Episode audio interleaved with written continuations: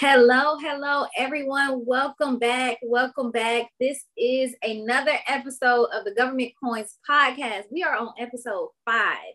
And over the last few seasons, it's been pretty crazy. Uh, but nevertheless, we're here. We're back with another amazing guest. Today, I'm here with Judy Bradt. She is the CEO of Summit Insight. And over the past 30 years, she's become an expert in not only federal government contracting, but knowing how to build relationships uh, that need to be that you need to succeed with federal buyers. So, as a consultant, a speaker, and an author, she's helped thousands of businesses, uh, small, mid tier, and large businesses find their track in the federal space. So, her clients use proprietary players, layers, uh, methodologies players and layers methodologies to get in front of the right federal buyers and win over $200 million. Did y'all hear that? $200 million in federal business. Like that is insane. That is insane. Uh, but you can pick up her latest book, which is a number one best-selling government contracts made easier. Uh, this is the second edition and it's also on Amazon um, and that'll come along with a workbook. So not only will you have something to read, follow along with, you're actually doing the work, implementing this stuff at the same time. So I love that. And so right now, let's learn a little bit more about how to make easier happen for you. So please welcome Judy. Judy, how are you? Hey, I am excited to be with you and your community. And I want to encourage folks if you've got questions, pop them onto the YouTube live, uh, interrupt us, make this a fun session, whatever yeah. your problem or your challenge is. I don't know everything, but odds are good that I probably know somebody who does if it's not something I can tackle or you can tackle. Absolutely. Live. So this is going to be an amazing, um, amazing episode because again, Judy has the experience in this space, and we're here to have a conversation around different opportunities and just how to make it easier uh, but also that conversation around I can't find opportunities for my business, which we hear often where people usually will pop up and so you already have people in the chat saying hi and hello. So definitely excited about that. Um, but definitely want to hop in. Judy, is there anything else you would like to share with the audience about yourself and your experience in this space? Well, you know, uh, I I'm a lifelong learner. I love to learn, but I get most excited about learning something from somebody who's not only you know, seems to have the right stuff, but somebody who doesn't seem like they were born to have this thing be real easy for them. I think we're in a culture that I think glorifies pinnacle achievement and dismisses or ignores the long slog. There's no yeah. such thing as overnight success, even among people who appear to be at the top of their game. They work very, very hard to be there. But I get real excited about learning from somebody who was never natural at the thing, who had to struggle. And the part of federal business that Summit Insight, my company and my whole team specializes in is all about the really, it's the home of human connection in the federal arena. And that is all around transforming people's understanding of what sales actually is. And I will tell you that I spent the first 25 years of my career so uninterested, so deeply yeah. uninterested in sales that I literally left the country. Um, mm-hmm. I had been working for IBM Canada and I wanted to do strategy. And they said, Great, you're going to do strategy. And it took me six months to realize that I was working for the planet's largest sales organization. Mm-hmm. And I just couldn't get out fast enough. Over the next 25 years, I did a lot of work in consulting. It was that escape from sales that led me into being a consultant on government contracting for the Canadian government for the first 15 years of my career. And then launching my company coming up on 20 years ago in 2003. Wow. But in 2014, I had to come face to face with something I had avoided for a quarter of a century. I ended up spending a story for another day, a full mm-hmm. year in the trenches doing the S word sales for yep. seven companies who are doing everything from Snap-Lock food containers to city block size backup generators to waterless shampoo and my favorite root canal equipment. I was yeah. literally dialing for dollars for endodontics. And wow, it was brutal. I just had one day to the next, and I only had so much time to spend with each company, but I was on the hook for thousands of calls and hundreds of introductions. I had the good fortune to have decided this was the time to work with the amazing Eileen Kent, who has become my training partner in the programs I developed afterward. Because I got to the end of that year, I made my thousands of calls and hundreds of introductions. I went, I am done. I am mm. never doing this again. Wait a second. I cannot be the only person who has subject matter expertise and who doesn't know how to do this thing. Nobody should spend a year, nobody should spend a month doing having the experience I just did. It's got to be easier. And that really got me connected with my mission to help dedicated, determined subject matter experts in the federal arena get out of their own way and connect with the humans who are making buying decisions and who need what we do. But in order to make that difference for them, we have to step up and make the offer. Mm. And that's a good point. And, and and I think just the overall marketing aspect of it. And I also share your sentiments with the sales aspect of it. Um, definitely I'll immediately run for the door when we start talking about sales immediately. Um, but I guess understanding how that experience in that in the sales space transition uh, for you in the government space and how that where they align. Let's put it that way. So where are some of those areas you would see some similarities? Well, um, people misunderstand what sales is. Mm. Sales and this is in part because there, um, the biggest misunderstanding about government contracting is that there's any such thing as selling to the government. And I want to bust this myth right here. So write this down. It's important. There's no such thing as selling to the government. Mm. There's only doing business as people and with people. Mm. Because when you win a federal contract, there's another human being who signs that document and they are putting everything their mission, their career, their future on the line when they choose us. Mm, very nice. And most people forget that. And so understand that it's it's literally personal. It's not some kind of a process. Nobody's doing business with a process. And so in order for that person and it turns out there's a cast of people who need to regard us as the low risk choice before making that contract award. When you break it down and realize you're doing business with people, and each one of them needs and wants different things depending on their responsibilities mm. and the mm. roles they play in their agency. That means that in order to be successful, really realize, oh, nuts, I got to really slow down. I've got to really not be a mile wide and an inch deep, but pick a few places. Mm-hmm. Go slow, go yeah. deep, be patient because you're going to do it sooner or later. You're going to spend time and you're going to spend money. All you get to choose is the mix. Mm. Very nice. Very nice. Go slow, go deep. I know we have definitely had that conversation multiple times. Um, definitely narrowing down your area of expertise. Try not to do so much so fast. Like just relax, get your toes wet. So definitely like that aspect of it. Um, let's talk a little bit about the marketing component. So someone was asking basically, how do you market or build relationships? one call at a time.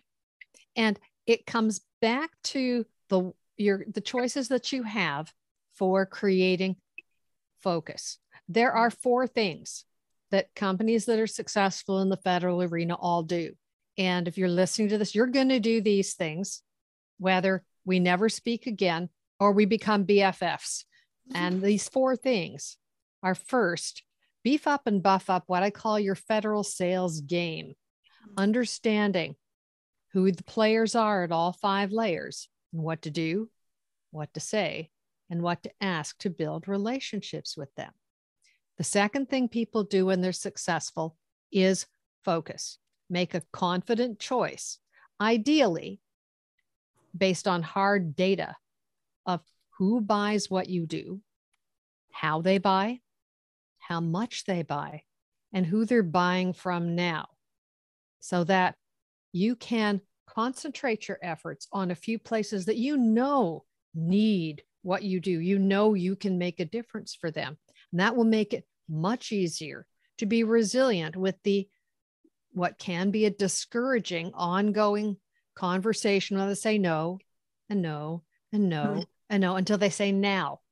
But it, it data shows that it takes anywhere from 15 to 30 touches, instances of engagement to get from contact to contract, 15 to 30.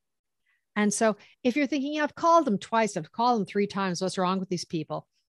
And then your brain makes up stories about why they're not calling when if you never talk to them, you can't tell in the first place. And so the only way, and this happens to me in my company too, um, it takes people talk about GovCon as a relationship game. That's right. And I say yes, and it's also a team sport mm. by which I don't mean teaming with large companies or even teaming with small ones or mid-size, although that's important. I mean the team within your company and the team of select subject matter experts that you put around you to buttress and support what you do because nobody does everything. I don't write proposals, for example. You couldn't pay me enough money to write a federal proposal. It's not because they're not important, they are and they can be. I'm not any good at it. but I have great referral partners for uh, for things like that. So the first thing, understand the federal sales game, beef it up, buff it up. The second thing, focus, make a confident choice, ideally based on hard data.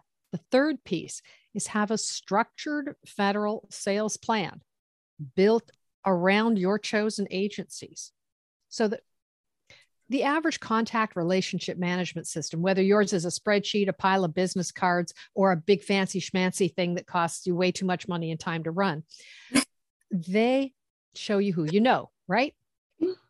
A great federal sales plan shows you who you don't know, but the data says you need to know and gives you a methodical, systematic way to knit together those relationships. So people who know you and love you and trust you are opening doors to other people that also need you. Because here's the thing the federal buyers who people who already know us and love us, even our best corporate or commercial clients, do not wake up in the morning going, How can I dump a bucket of cash on Sheila's head? now they should, but they don't.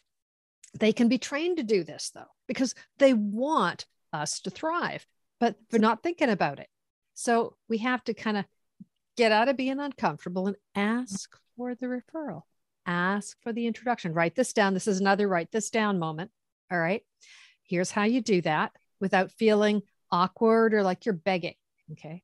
Mm, my business, good- here we go. My business is growing and we're looking for new projects. Practice it till it feels comfy.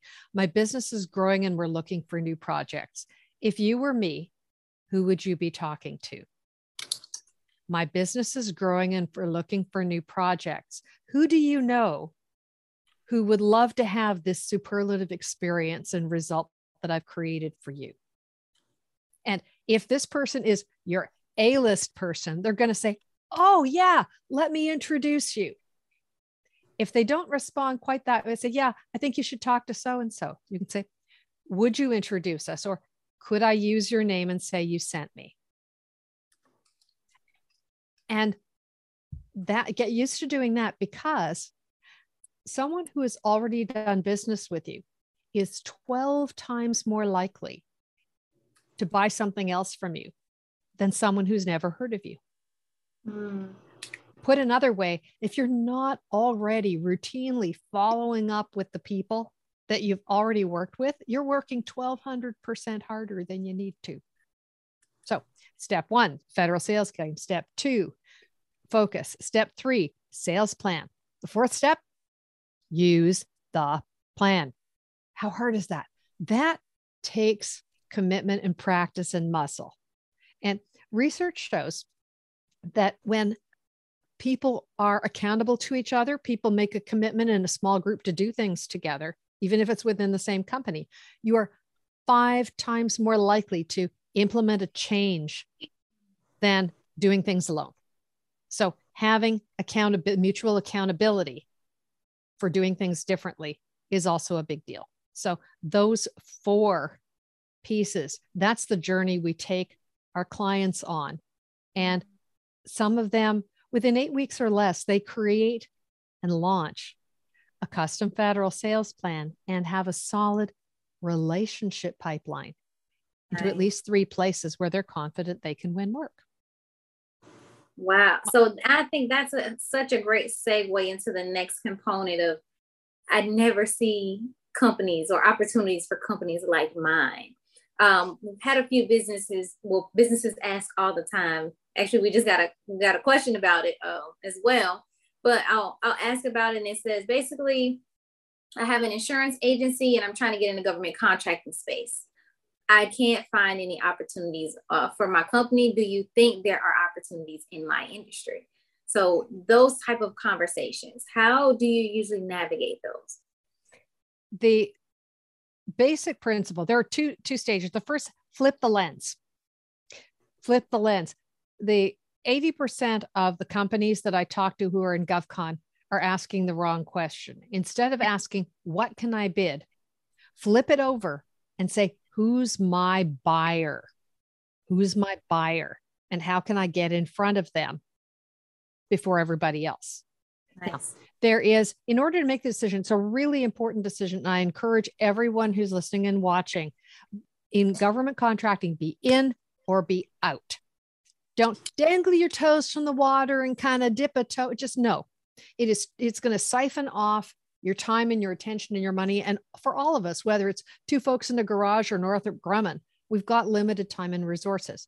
And so in, in, in order to make that choice of where to focus, where to get to know our buyers, there's a qualitative or there's a quantitative approach. And these, and you can find the details on how to do both in my book, Government Contracts Made Easier, which I tell you not because I, I I, I want to sell books, but because if I can't be at your elbow, then it's the next best thing. And now that we've met online, mm-hmm. when you read it, you'll be able to hear my voice just as though I were talking with you. So the quantitative approach, and um, you'll want to uh, drop this in the uh, in the chat is usaspending.gov. There's about four different sources for getting free a boatload of free online data. Um, the prettiest source, um, and not necessarily my first choice, is usaspending.gov. And uh, you'll want to go into the part of the database that um, will let you, you'll just select contract awards, not grants and not a lot of other things. And you pick, say, the last three years of data, and you'll enter a few keywords that you know that people are always using to describe or talk about when they need what you do. And that's going to pop up a map and dollar figures all over it for to give you some idea of where across these United States federal buyers are buying or needing things like what you do. Okay. That's a starting point. And taking that analysis at a detailed level. And this is what we do when we work with our clients. And remember, I said you're going to spend time and you're going to spend money. All you get to choose is the mix. You can devote a couple of days of your time to learning through the online videos that the General Services Administration has created on sam.gov contract data, not sam.gov contract opportunities, but create a free account, log in, and look at the educational videos on sam.gov contract data ad hoc reports. This is going to let you extract past contract award data and get it out of there, put it in an Excel spreadsheet, pivot table it to a fare thee well, and you'll really be able to see it, it, when you pick the correct fields right down to the individual buying office. You'll start to get clues, and often something as specific as email addresses, full or partial email addresses, that will give you a clue to at least the first player at one of the five layers that you'll start to unpack like a detective to figure out who are the people in the individual buying office that's spending this kind of money on the thing that I do. And they're doing business with those guys right now. Okay. So that's one broad brush approach. The alternative. I dropped all of the links in the chat. If you are listening to this, go to the YouTube channel. Judy is giving the links. I'm dropping them in the chat as we go. So definitely you follow. You are fabulous. Thank you. The other approach is what I call a qualitative approach. And that is, I want you to think for a moment. If you're listening, here's here's kind of the um, the easy, a different approach. Okay. If you're not really a numbers person, you're going, oh, please, spreadsheets. Oh, no, no, just shoot me. All right. Here we go. I want you to think right now about the size and type of project or, or order for your product or your service that you deliver now. You could do, it's the, kind of the median order or project size. You could do a whole bunch of these all the all all year long do it profitably with your eyes closed and everybody's all real happy. So remember it's not that big huge project pie in the sky thing you'd love to win. It's not the penny ante stuff that you really don't like to do and you're not making any money on but something in the middle. It's you enjoy it. It's meaty people love doing it. You make money at it. Okay? So think about the characteristics of that project or that type of order. Now next question. What problem does that project or product or service solve for the person who is your customer? So, what's the median project or order in terms of size, scale, geography, dollar value, project length? Then, what's the transformation or the result or the problem that you're solving for the person or the organization or the corporation that has engaged you? Third question Which federal offices, programs, agencies are most similar in size, and scale, and scope and geography to those things you do really well right now? So, this is the mirror approach. Okay. And I ask this because this is another important thing. Write this one down. Federal buyers are some of the most risk averse life forms on earth. They want to know that you've solved their problem for someone who looks just like them yesterday afternoon. So, the closer you can get to showing them a project or an order or a solution that is most similar to what they need, and you've done it recently in a at a scale that makes them go, oh, yeah, yeah, you really can do the thing. And they can call your customer and go, hey, were that, was this really as real as they said? The more comfortable they're going to start to feel. Okay. So How does that sound?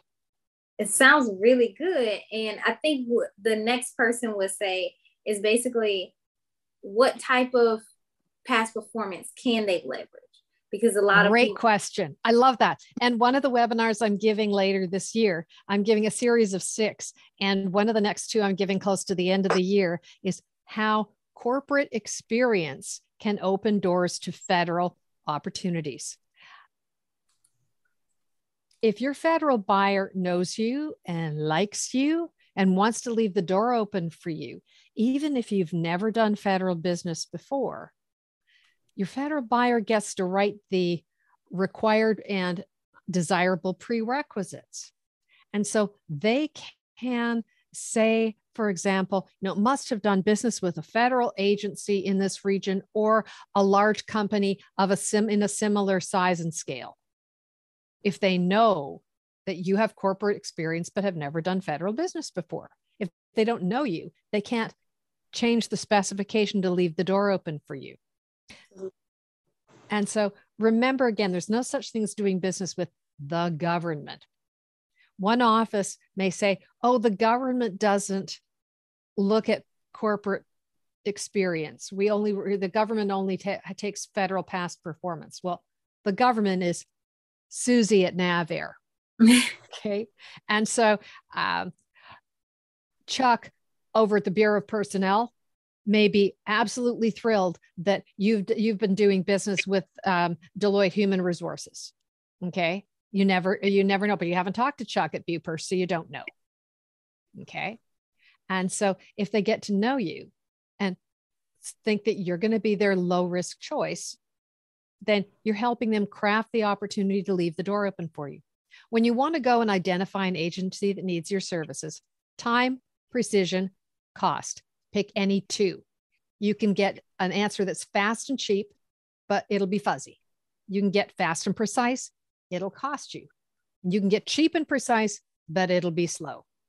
Okay. That's mm-hmm. that's it. But either way, once you choose, you want to choose no more than typically no more than two or three federal departments or agencies. And for example, Homeland Security is gigantic.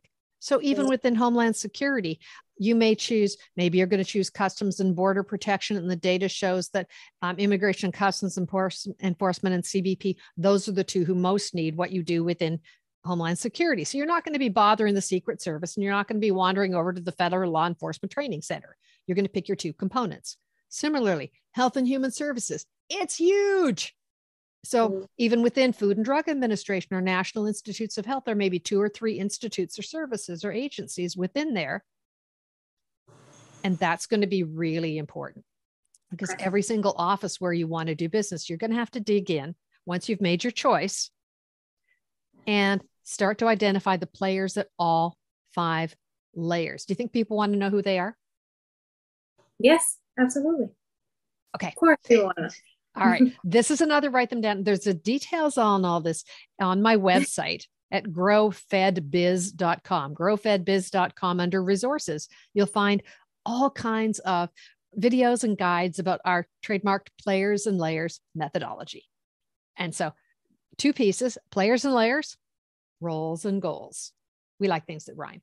Here's the players, the players. So write them down. Okay. Every place you want to be successful in the federal arena, you've got to know at least one and often more than one person in each of the following roles. The first is the stakeholder and this is in no particular order. The stakeholder might be, in this case, the stakeholder might be the cabinet secretary or the CIO or the uh, uh, the base commander. They might be the person who is the big exciting conference speaker um, the one who's on the front page of the of the internet when something goes wrong the one who's going to get fired if stuff goes really wrong uh, but they are not in the room when the vendor is chosen. They're not involved in that. They're setting the priorities, they're setting the direction, the importance that, uh, and responsible for the mission. Okay. So you have to know who they are, their priorities. You can read those priorities in the in the federal agency's uh, strategic plan. Every single federal agency, and almost all of them are, are releasing new ones this year, has a strategic plan. It's available for free on the agency's website. If you haven't looked at it, and you're thinking about doing business with that agency, you better believe your competition has downloaded that and gone through it with a fine tooth comb to figure out what are the agencies? How is that department organized? What are the special priorities? What are the special language they use to talk about their challenges? More often than not, when I sit down with a client and go through this, point them in, point them to the parts of the strategic plan that just pop with, oh, wow, these are the people who are doing insurance adjustment. These are the people who are lowering risk. Wow, these are the guys who are overhauling the user experience with Veterans Affairs. And it's right there in the strategic plan. It's very exciting.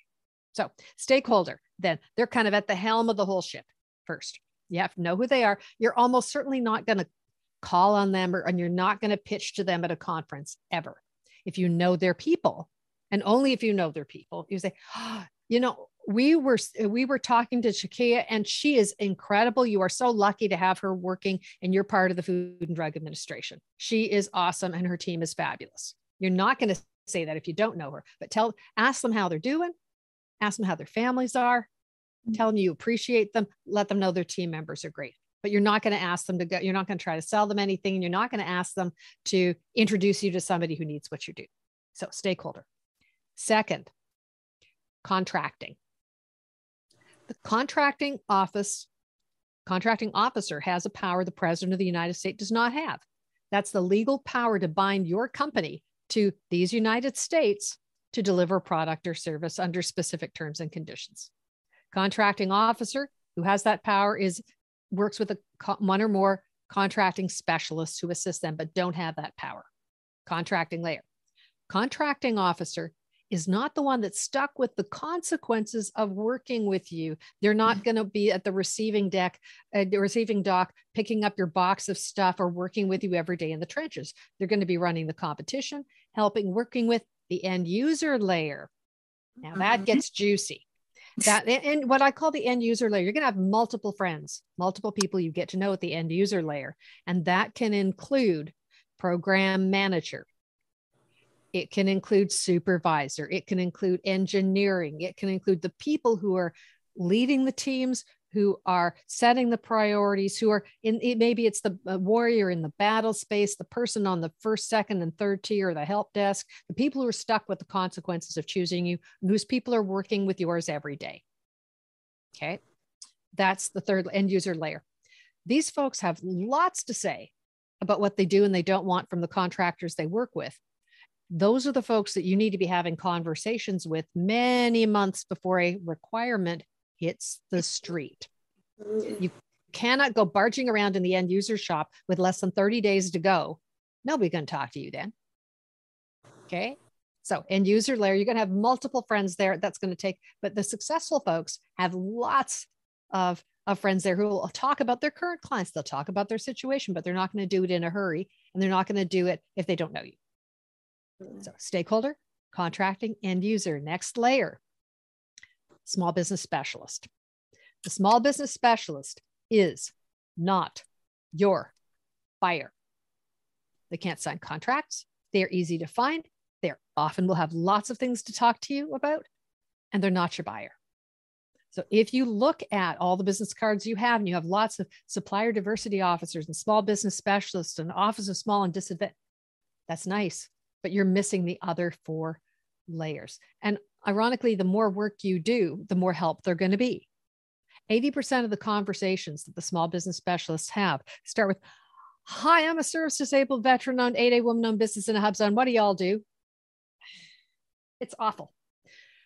You're completely transfix them and say, Hi, we've been we've taken a look at your strategic plan and your forecast. We understand you're doing business with these five primes. Your forecast suggests that the four projects coming up are ones we can help with. Our past performance suggests that we would perform well on this.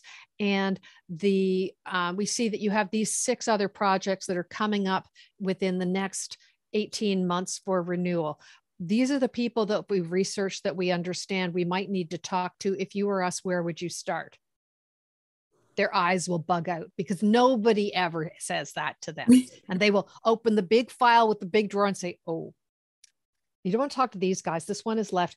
These two people, they really need you. I'd love to make an introduction because you've read all their stuff. Absolutely. You're ready. All right. And layer number five that is industry. Could be the incumbent prime. They might be large, they might be small. The data shows you who's in there, how did they win, what type of contract are they on, and you can start to figure out. And again, by talking to end users, particularly, do they love the incumbent, or they can hardly wait for this contract to be over, and they're not planning on picking up the option option year. So you can start to figure out: are you going to have to nibble an opportunity off the back end, or are you going to have to go down the altar with them and uh, go and do a partner formal partnership to go play nice next time so those are your players at five layers. That's nice. I like the breakdown and showing how each one has a different role in this space and also giving a better understanding in terms of who you're serving. Um, because a lot of times we do see a bunch of emails going out to the contracting officers, pitching, um, things like that. So that's another conversation. Pitching your business um, to contracting officers. Have you experienced this a lot or heard of this a lot? your contracting officer wants to know that you have past performance and experience and capability that's going to make you the low risk choice. They do care about your pricing, they also care about your financing and whether you can stay in business and do you have the capacity to perform on the project that you would just love to win. I'm going to now bring out my most powerful government contract consulting tool. You ready? I'm now, for the next minute, going to be the federal contracts fairy. I'm going to award you the contract of your dreams if, because fairy tales always have an if, I have a catch. If you have the stuff, the staff, the space, the servers to do it right now. Whoops. Not, oh, we're going to win it and then we're going to hire my brother in law and get lots of staffing and we'll hire some desk. We know exactly. No, sorry, now. Okay. Which is why I talked about that, that median contract as a first one. Okay. Really super important. And so you were you were asking about the um the, the way that pitching to so the the the kind of conversation you have with contracting you go in slow at, on my website you can also listen to there's a um, there's an uh, a role play between one of our top gun coaches william randolph and my training partner eileen kent and so you can find the link on my website to conversation with a contracting officer if you do role play if you type if you type the word role play on my website in the search bar, it should get you to a place you can listen. Eileen does the setup because um, this was part of a um, a webcast I did when I launched the second edition of my book a couple of years ago. And she and William Randolph were both my guests. Now, William has been a senior official in contracting with the Navy, and then he went on to the civilian side and ran billions of dollars in acquisition for, I think it was Immigration and Customs Enforcement. And then at the about the 13 minute mark, Eileen says, Hey, William, will you drop, do do a role play with me? Sure. And suddenly spontaneously they drop into a role play of what's a first conversation with a contracting officer going to be like? Go there and listen. Mm. So the first 13 minutes, Eileen does the setup, and then you can see how easy it can be. You can see what she asks and what she doesn't. All right. You're there to learn you have some strategic questions. You're not in a hurry. You're not even there to pitch. You're there to establish that you're there to learn, that you're not going away anytime soon, that you're not quite ready yet, but you'd like, you've got done some research. You'd like to get a little bit of direction so you can build some relationships with maybe some of the people you've researched or maybe some others. And we're coming up on um, it well, there's never a bad time but especially as you're coming as you come into the beginning of the federal fiscal year which is october 1st the first two weeks of october get your research done line your calls up. Um, when you get to the middle of october then a lot of the time the spending has slowed down a bit and that's actually good for you because it means that people are a little more relaxed. Maybe their funds haven't been released yet, means they have time to talk.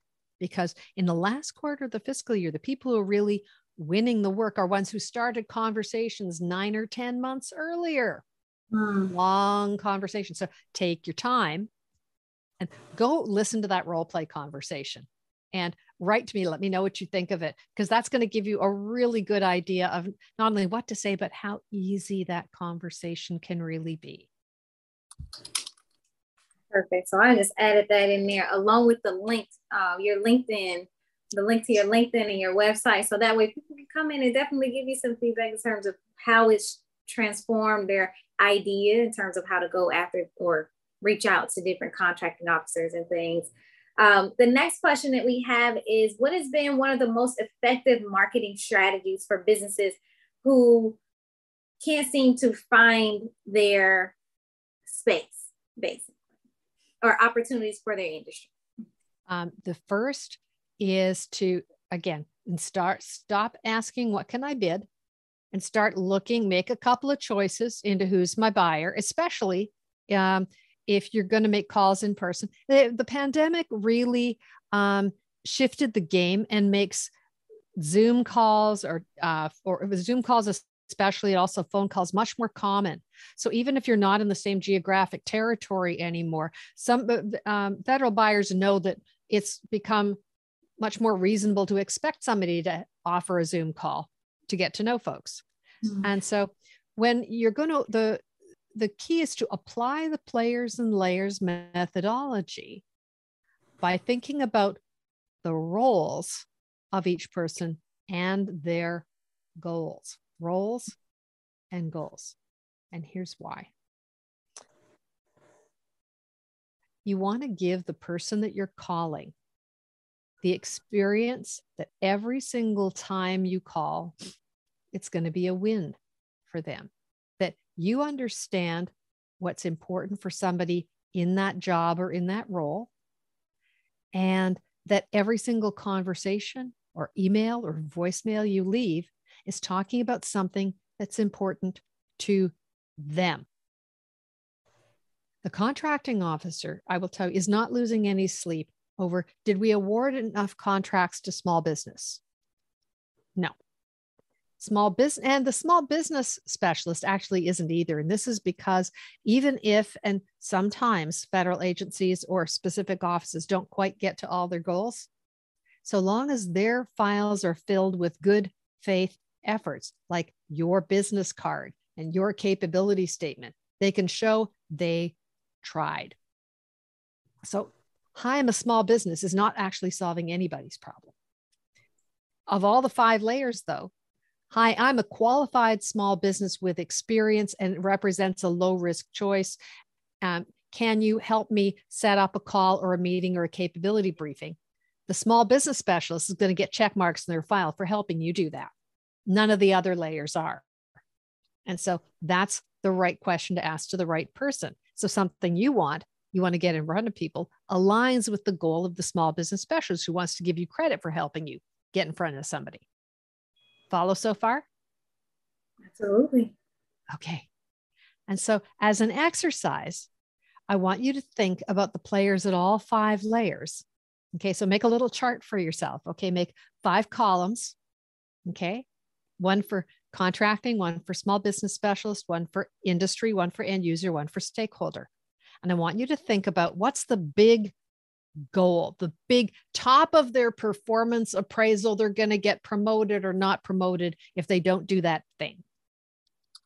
What is the big goal that's driving and motivating? That's the daily wake up at three in the morning. Am I going to make it focus of the person in that job? I'm asking you this because when you're thinking about what can I say, what can I bring, what can I ask, with the federal human I'm trying to get in touch with. Mm. I want you in your mind's eye to suddenly kind of boil them down to thinking about them as a six year old child standing on the front porch of your home as you come back from the trip. And as you get closer and closer to the door, you see this growing thought balloon coming out of their head. And all they're thinking, no matter how politely you've encourage them to be you're coming back from the long trip and the only thing they want to know is mommy what did you bring me okay? But but also think of them as a small child. Think of them as a vulnerable person with hopes and fears and desires and wanting to be cared for and wanting to be successful and wanting to thrive. So always think about the essential small person the, the, the, the essential the essence of that person that uh, that they were born with. And that's always there. Taking care of that person is also what you want to do. You want to keep them safe. Yeah. and all of the things the way they respond to you on a given day whether they're excited or they're gruff or they don't want to call you back or they seem distracted just remember if you can to think about that person with empathy. We can't possibly know what's going on with them unless we get to know them. And maybe they won't tell us for a while. Think generously of every single one of your federal humans, even and especially when they respond to you in ways that you're going, What? And when they don't respond to you, this is hard. This is cool. What have you ever had this experience when people don't return your calls? Has that ever happened to you? Of course, all of the course. time all the time. So what's the first person you think first thing you think when somebody that is a prospective customer doesn't return your call? What do you know for sure that's true? What, what's the first thing occurs to you? They're busy for sure. They're busy. Okay. And our brains are wired to get excited, give us a dopamine hit when we get a solution, even if it's completely wrong. This is how the tabloids stay in business. Okay. Our brains make stuff up, are hungry for answers, even wrong things. Mm-hmm. And so, I mean, and, so I had this conversation with somebody who ran a national company, a call, a team of call agents. And I went through this dialogue with her. She said, What's the one thing that's true every single time somebody doesn't return the call? She said, Oh, they're rude. I went, Wow, that's so interesting. You mm-hmm. run a national call team. And the idea that you have and you're training these agents is that people who don't return the calls are all rude. Wow. Because here's here's the answer. The only thing you can know, and this is true 100% of the time when someone doesn't return your call, the one thing you can know for sure is that they didn't return your call. That's it. Guaranteed. We're still dealing with the effects of pandemic. We don't know if they are dealing with a dying parent, a, a, child in crisis, a lost pet, being called on travel, being hauled into the secretary's office, whatever it is, we can't know till we talk to them. Sometimes they're busy or they don't need what we do or they don't need what we do right now, but we're not going to know unless we keep showing up cheerfully. And another voicemail and another voicemail and another email. But we're not giving up until we contact them. They say, please go away, or I'm not your person, or let me put you over to Donna because Donna is really the person you need to talk to next. Yeah, that's a good uh, segue into it because it, I just recently got to the point when I first got started in the space, it wasn't immediately that they're busy. It's we talk bad about people in government, uh, how they don't work uh, sometimes early on. So you know they don't want to public do service. It's in the name. It's in their name. They are public servants. They are serving us as taxpayers. They will return a call. But if we leave the message, say, say, Hi, it's Joe. It's Friday. Would you please return my call? I've called you three times this week and I need this information for the proposal for the weekend. Goodbye. And I, I remember asking Dottie Romo, who was at the time working as a contract in contract support for Department of Justice. Now she's a senior official in Department of Treasury. I said, Dottie, why don't contracting officers return our calls? She said, number one reason, mean voicemails. Mean voicemails. Wow. Dottie, who would who would leave a mean voicemail? I said, like this. And she gave me that example. Went, ooh, because hey, we're human too. So mm. when you're feeling down and stressed, and I got to make those six calls before I leave the office because I promise, and I'm in a really crummy mood, don't make those calls. Ooh. Be put the smile on your face. They will hear in your voice. Show up chipper. But get to know the players at all the layers, including when you bid and you're not successful. One of my one of my clients, Neil Wilson, one of my favorite clients, they're all.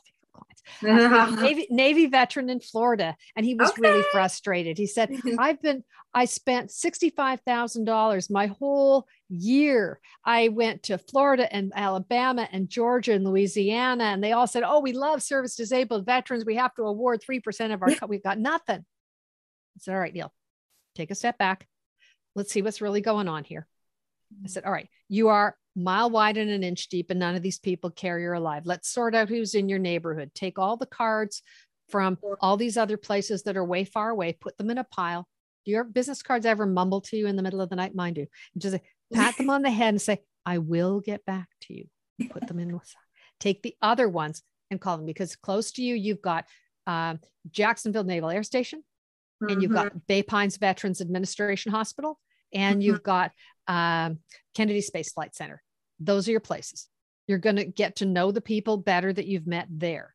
He found an opportunity at VA and he bid and he lost. Yep. Uh-huh. I said, uh-huh. Well, Neil, did you get a debrief? He said, A what? I said, A debriefing. I said, Oh, no. And he came back and said, Wow, they said, We'd never heard of you before, but we really liked your bid. There are a couple of things that weren't quite right. So these are the things you should pay attention to next time. There's a job coming up that we really would like you to bid. Why don't you bid that one? And he won that one. So, but he wouldn't have done that if he was just plastering bids all over the place and didn't get the debriefing. Mm. So, uh, an 8A, lots of people who get an 8A think, oh, the phone's going to ring. It's going to be great. Not yeah. so much. I mean, Hamlet Lopez, one of my other clients, was four years into his 8A program. He bought all the big databases and he was really struggling. He was sitting just a little, un, little over $3 million in federal wins. Once he put these principles to work, he nearly quadrupled his wins within a year and hit the $11 million mark. And two years later, had landed over $60 million in federal wins. That's how powerful this is. Jackie Ferrari American Fashion Network had never done federal business before. She did these four steps with me, and within four months of finishing the program, won her first federal contract ever with the United States Marine Corps, a prime contract for $46.8 million. Huh, Your mileage may vary, but she did the work. And that's mm. what I want to say. You do the work, you can be successful. I like that. Your mileage may vary. Very good quote to end us on. Judy, is there any way uh, for business owners to reach out to you or connect with you? And how can they learn more about doing business with, um, with you? Make your first stop my website at growfedbiz.com. Under the resources section, you'll find on demand webinars. They are really meaty. And with every one of those, I give stuff away, including guides and links. My blog also has powerful topics, almost all of them also close with links to more guides and tools. On my website, you'll find under resources a section on players and layers methodology. And if you're really looking for 10 proven tactics that have won over $65 million in federal contracts, our on demand program building blocks of a winning proposal. It's four hours of on demand and it is fabulous and it's ready and waiting for you there. Connect with me on LinkedIn. You can apply for a federal business breakthrough conversation. Qualified companies in just 30 minutes. I promise you, you will come away with at least three ideas you can use right now. And you can discover whether or not we might be a fit to work together to help you find the on ramp to the faster track to the wins you deserve in the federal arena. And what were what was the link to the qualifying one? Uh, federal business breakthrough is um, you'll find if you uh, if you enter a federal business breakthrough or just the word breakthrough in the search on the website you should get a link you can apply i do a limited number of these each month for qualified companies even if you don't qualify for a breakthrough call you'll still get a link to resources that can give you some next steps. And of course, you can pick up my book on Amazon.